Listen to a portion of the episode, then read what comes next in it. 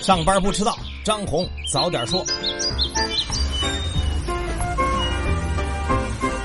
今天是十二月十一号，星期三，各位听友早，欢迎收听今天的张红早点说。又到了周三，依然是先安利一下啊，我们另一档音频节目《财新十年调查报道故事集》又更新了。这集呢，讲的是国开行胡怀邦的故事。等会儿听完了早点说，大家可以点击财新 App 右上角的小耳机，哎，就能找到了。咱们来说大事。昨天，央行发布经济数据显示，十一月份新增人民币贷款一点三九万亿，比上个月增长了百分之一百一十。在这一数据的支撑下，十一月份的新增社会融资规模也远超预期，达到了一点七五万亿，同比多增一千四百五十八亿，比上个月增长百分之一百八十三。不过，尽管这两项数据都超预期回升，但广义货币 M 二的增速却不及预期，余额是一百九十六点一四万亿，同比增长百分之八点二。比上个月下降了零点二个百分点。有业内人士表示，M 二增速不及预期，一方面呢是因为隐性债务置换不会创造新的存款，另一方面是因为最近监管部门对假结构性存款的打击。接下来看一看超预期升到百分之四点五的十一月份 CPI，这也是自二零一二年二月以来居民消费价格指数的同比增速首次破四。具体来看呢，这里边仍然和猪肉等食品价格的上涨有关。虽然十一月份猪肉价格环比回落，但是同比涨幅却继续攀升到了百分之一百一十点二。同时呢，对猪肉有一定替代消费作用的鸡、鸭、牛、羊肉和鸡蛋的价格同比涨幅也超过了百分之十。有市场机构预计，未来数月 CPI 将继续维持在高位，而且到了明年一月，受春节错位的影响，CPI 也存在破六的可能性。因此，有专家建议，货币政策不能被物价束缚，在管理好通胀预期，不让猪肉价格上涨传导到工资端的同时，也要释放一些流动性。哎，这边楼市呢不断在释放松绑的，又多了一个城市。昨天有江苏省张家港的当地人在网上说自己去办理房产抵押的时候，工作人员告诉他，不满两年的房产也可以直接过户，不再需要抵押。对此呢，张家港房地产交易产权登记中心的工作人员也表示，从昨天开始，张家港已经取消了商品房两年限售的政策，只不过目前的正式文件还没有出台。张家港呢是在二零一七年八月成为苏州第一个开始实施新房二手房两年限售政策的区域，到了今年有可能成为苏州第一个政策松绑的区域。昨天下午，视觉中国和东方 IC 的官网突然关闭了，网页上只显示着从即日起开展自查整改的信息。随后呢，据国家网信办消息，这两家网站因为违反国家互联网有关法律法规和管理要求，在没有取得互联网新闻信息服务许可的情况下，从事互联网新闻信息服务，并在没有经过安全评估的情况下，和境外企业开展涉及互联网新闻信息服务业务的合作，严重扰乱网络传播秩序。针对这些问题，网信办约谈了两家网站的负责人，责令其停止违法违规行为。两家网站也即日起暂停服务，全面整改。来说说热点中的华为。十二月九号，华为公布了任正非接受加拿大《环球邮报》采访的纪要。在采访当中呢，记者多次询问华为是否愿意听从法律专家的建议，与美国政府达成和解协议，以罚款换取让美国撤销对孟晚舟的引渡申请。对此，任正非给予了肯定的回应，并明确表示，协商和解协议要基于事实和证据。作为原则问题，华为不可能与美国签认罪协议。对于基于事实的问题，是可以谈判的。任正非表示，出于战略需要，华为正在考虑在欧洲兴建生产五 G 设备的工厂，规模预计将会很大。虽然会导致成本增加，但可以增强欧洲对华为的信任。他预计呢，华为手机等消费类产品可以在二零二零年底之前完全摆脱对美国技术的依赖。另外呢，在采访当中，任正非再次回应了是否会让孟晚舟接班的问题。他表示，担负华为这样一个技术公司的领导人。需要有深刻的技术背景和很强的战略洞察能力，判断社会或者公司发展的方向。孟晚舟回来还是继续担任 CFO 的职位？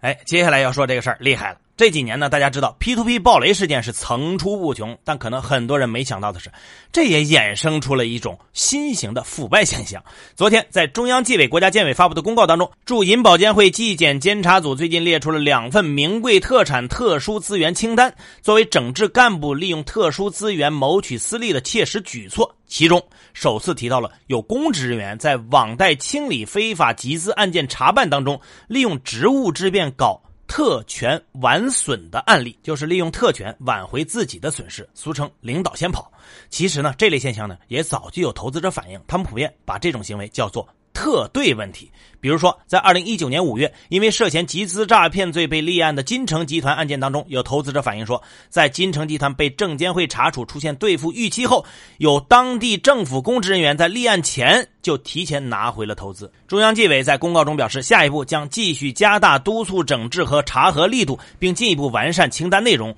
督促制度落实。哎，这个核心呢，不是揪出来，而是打掉那个特权。最后来说一个民告官的案件。经过近四年的维权，在今年十一月中旬，浙江诸暨市八名遭到强拆的市民拿到了较为理想的结果。这组民告官纠纷始于二零一六年的一次强拆，绍兴中院先后五次开庭审理，并在今年六月下达了一审判决。当时呢，原告已经胜诉，但遭遇强拆的市民呢，对结果并不是很满意，主要是法院对于赔偿判定十分模糊。在被告诸暨市政府和原告八位业主都不服一审判决的情况下呢，今年十一月。中旬，浙江高院二审再次确认了诸暨市政府实施的强制拆除行为违法。关于赔偿争议呢，则在一审基础上更进了一步，认定赔偿不应该低于业主原来应得的相关安置补偿权益，并且不低于被拆房屋的市场价值。对于房屋的市场价值，可根据作出赔偿决定时房地产市场评估价格为基准计付赔偿款。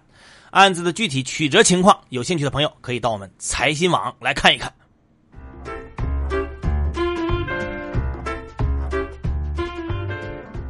好，接下来关注今天的财新说，如何看待近期热议的保六之争？中山证券首席经济学家李湛认为，目前讨论要不要保六，重点应该放在短期经济波动上。第一，当前中国经济下行压力来源于中美贸易冲突和外需萎缩。第二，虽然中央提出逆周期调控和稳增长已经有一年时间，但从经济数据来看，逆周期调控效力不佳，因此应当要赋予地方政府更多投融资选项和自主权，激发地方政府发展经济的积极性，有效发挥基础设施投资建设对稳投资、稳增长的托底作用，赋予金融体系和金融机构更多的自主权，激发金融市场的活力。如何化解大城市房价上涨的压力？中国社科院世界经济与政治研究所研究员张斌等人认为，化解大城市房价上涨压力的落脚点在于改善供给。改善供给不仅是增加住宅用地，也包括配套的基础设施和公共服务。而大都市圈建设有潜力把大城市非中心区的房价拉到中等收入群体可接受的范围以内，让更多人以低成本进入大城市生活。因此，大都市圈建设需要一系列的重大政策改革，比如可以效仿过去的试验区经验，试点大都市圈改革试验区。试验区内的地方政策，尤其是土地政策、各种公共服务供给以及对服务的各类管制政策，拥有高度的自主权。